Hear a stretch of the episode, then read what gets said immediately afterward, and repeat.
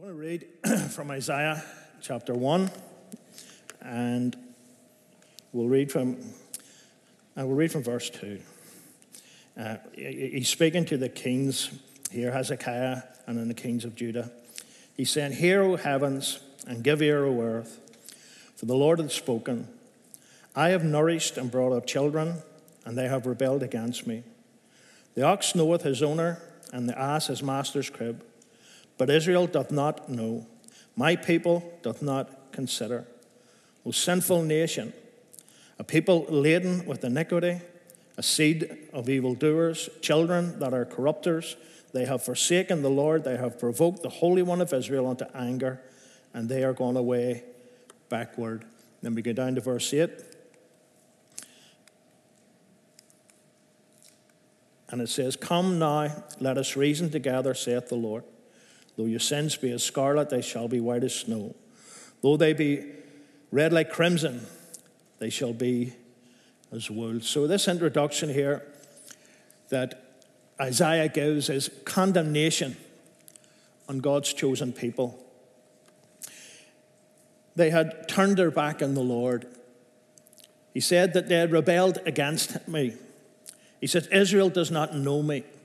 It said that it is a sinful nation, which is laden with iniquity, a seed of evildoers, children that are corrupters. They have forsaken the Lord, they've provoked the Lord to anger, and they are gone backward. And you know, churches, I read this and was preparing to share.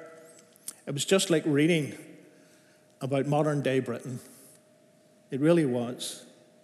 You see, the chosen people here on the Isles of the Sea, they have followed their forefathers into iniquity. And I believe they're bringing the anger of the Lord. And you know, when God's people, no matter where they are in the world, turn their backs on God, God withdraws his hand of blessing and they suffer. But the wonderful thing is there's always hope in the Lord, because the Lord is calling his people back to himself, and he's doing it in mercy and loving kindness. You know, when God, when you see the, the, the, the depravity of the nation, Uh, you see on the, on the board there, God could, could have moved in judgment. God could have withdrew the hand of blessing and just let them just go their own way and destroy themselves. But through Isaiah the prophet, he called them back to himself. He's, he's given what I would call a compassionate invitation. So this is an invitation with passion. It wasn't just a polite thing to say. God was passionate about his people coming back to him. He wanted to bless them. He wanted them to be, have peace. He wanted them to have joy. He wanted them to have freedom from their enemies. But because of their sins, this is where they were going. You know, Isaiah was referred to as the evangelical prophet. And he was declaring God's amazing love for sinners. Three words emphasize the authoritiveness of what Isaiah said. He said, "Saith the Lord." So this wasn't Isaiah going to Hezekiah and the, and the rulers and the other kings and saying, "Look, in my opinion, this is what's wrong in, in the land." He was saying, "This is the Lord speaking. It's time for you all to take note.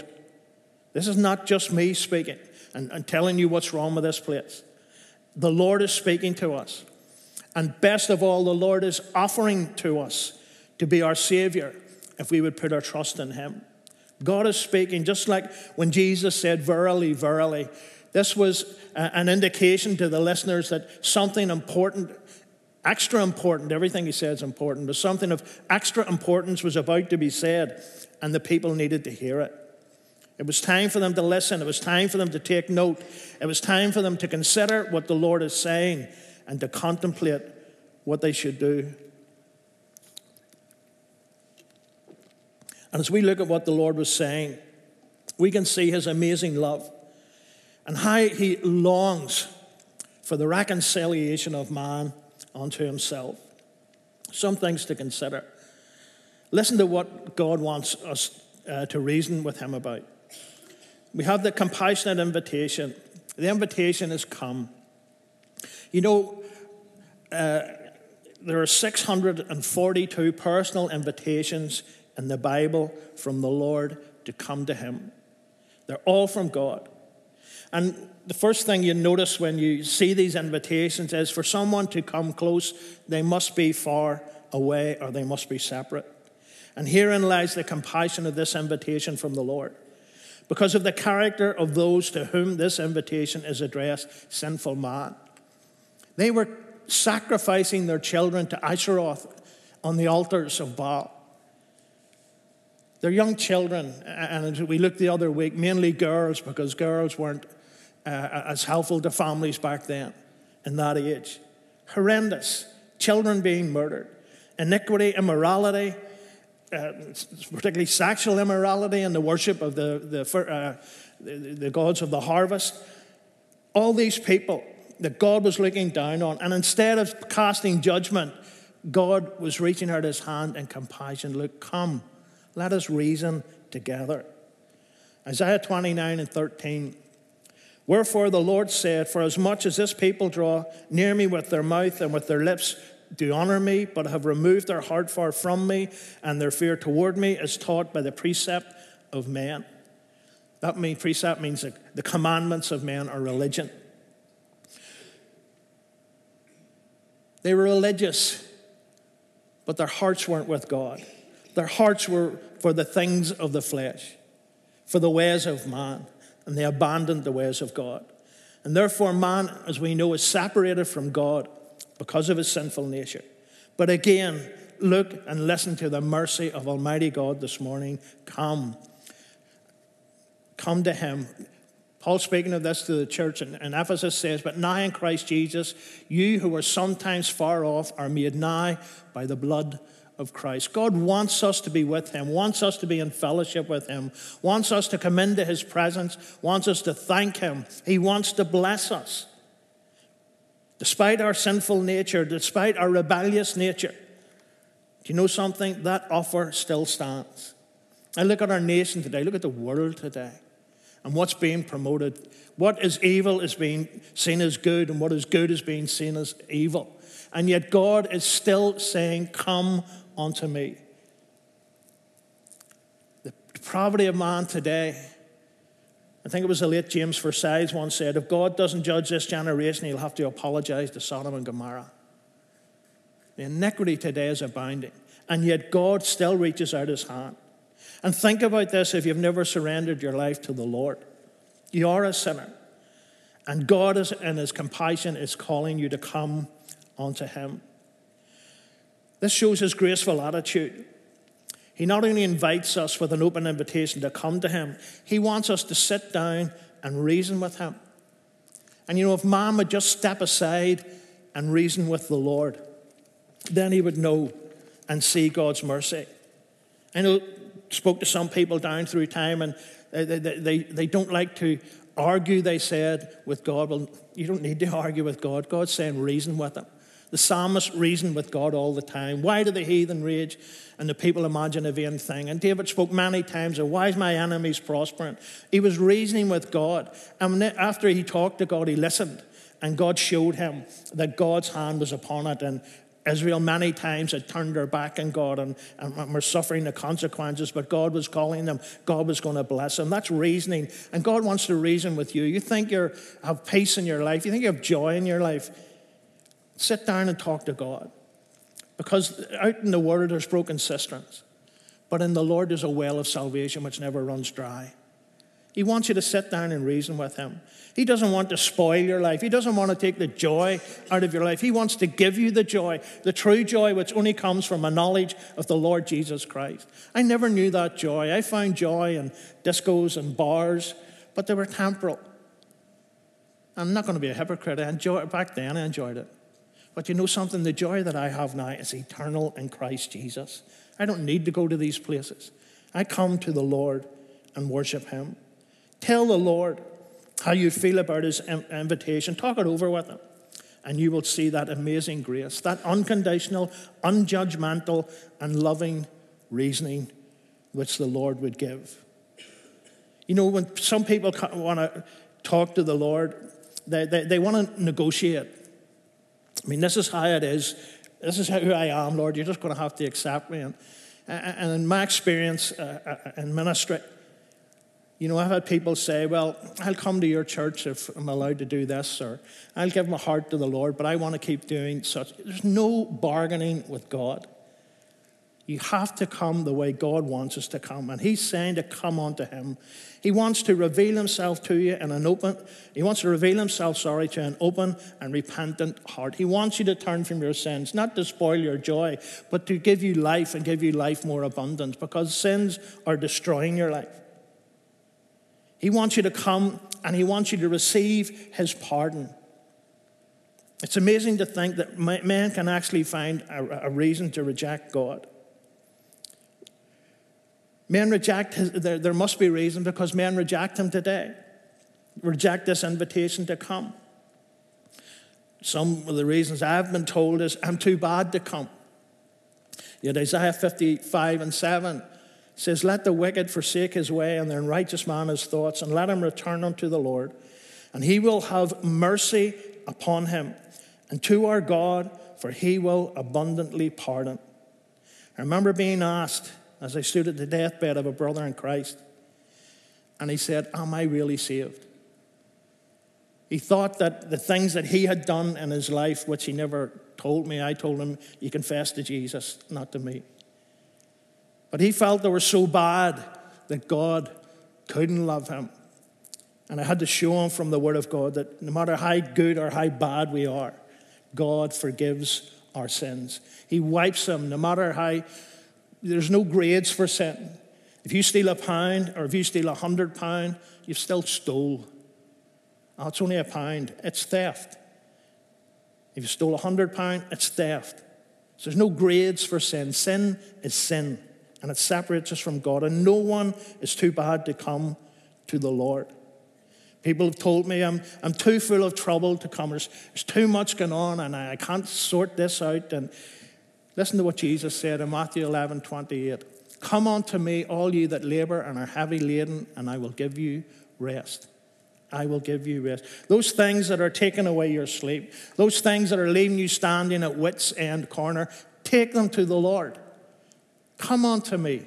He says, I will give you rest. And when you come to the Lord, you can leave them at his feet. You don't need to carry them away with you again. And all these things that are troubling you, if you just turn to him and trust him, you'll still maybe get up and face the same situation in the morning, but you'll get up with a new attitude, because God is with you and God will see you through. Another excuse is the excuse I used to give. There's plenty of time. I remember as a young man, I told you before, I used to read the Bible every night, a chapter. I got to read Gideon's Bible when I went to Orangefield Boys in my first year. And I'd have read a chapter every night before I went to sleep and said, Our Father which art in heaven. But I always used to say, when I'm old, I'm going to become a Christian. That was my excuse when people uh, asked me about going to church or becoming a Christian. I would have, I didn't use the word "there's plenty of time," but that's what I'd have said, you know. I'll wait till I'm old uh, and I'll become a Christian. But you know, the Word of God gives a warning to people with that attitude. Boast not thyself of tomorrow, for thou knowest not what a day may bring forth. Proverbs twenty-seven and one. Second Corinthians six and two. Behold, now is the accepted time. Now is the day of salvation. There's not plenty of time.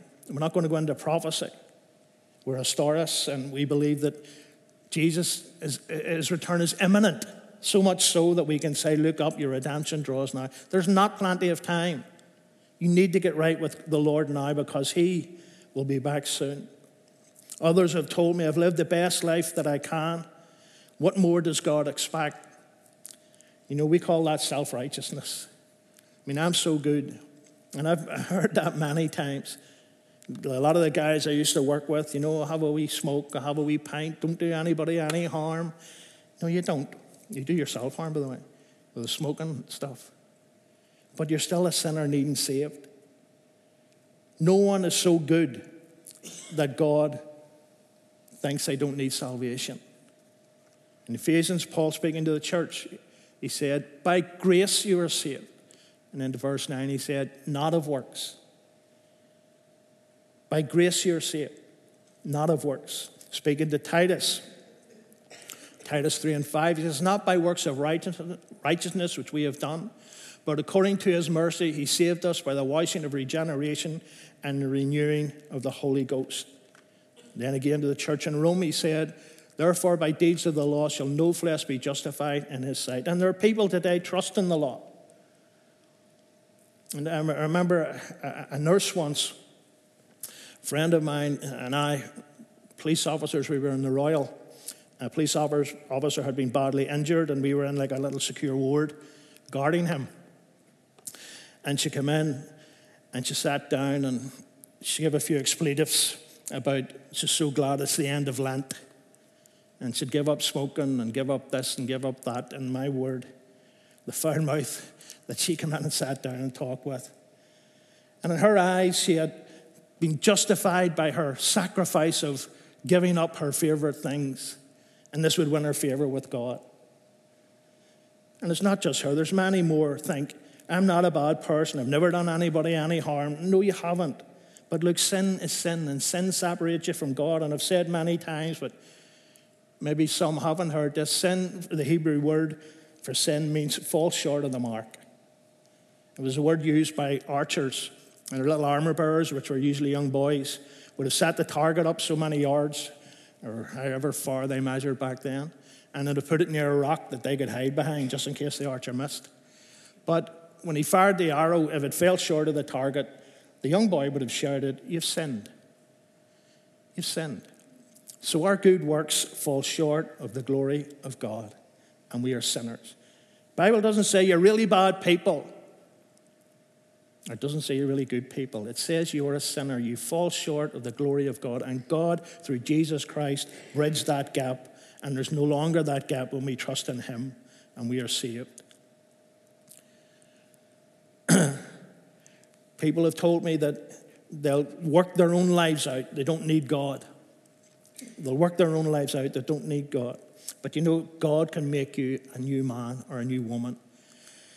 If any man be in Christ, he is a new creature. Old things are passed away. Behold, all things become new. You think differently. You react differently. And you react in a more positive way.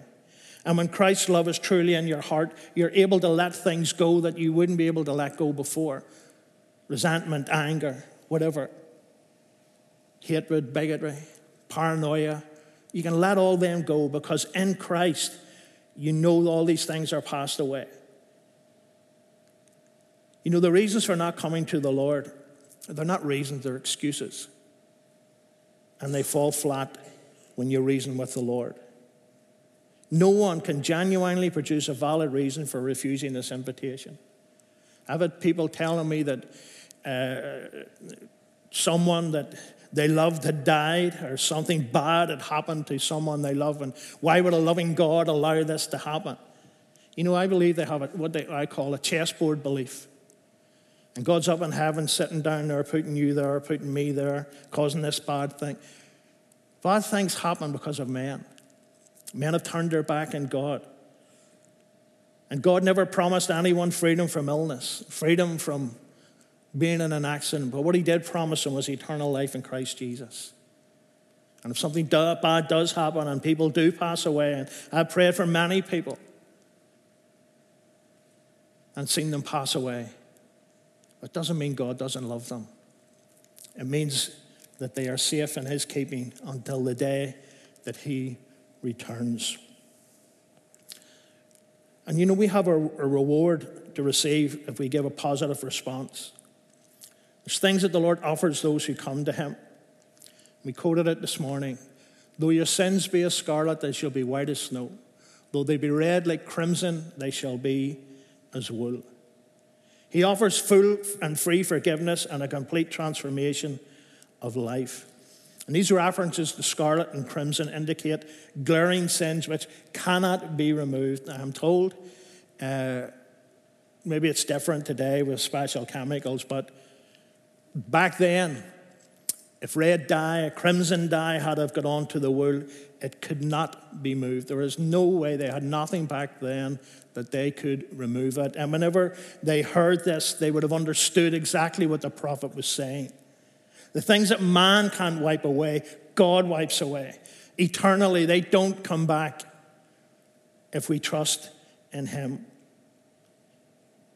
We are saved by Christ's blood and, uh, and blood alone. His death on the cross is our substitute as a propitiational lamb. He died for you, he died for me, and now he's offering forgiveness to all who call upon him. I quote this, I think I quote it every time I preach, the Scottish proverb, God is better to the worst of us than the best of us deserve.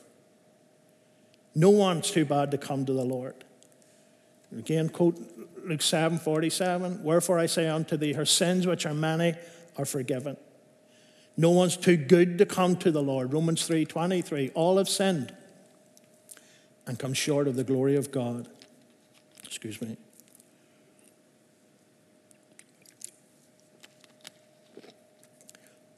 You know, people, and I've known people, can live good, religious, honorable lives, but they still need to come to the Lord.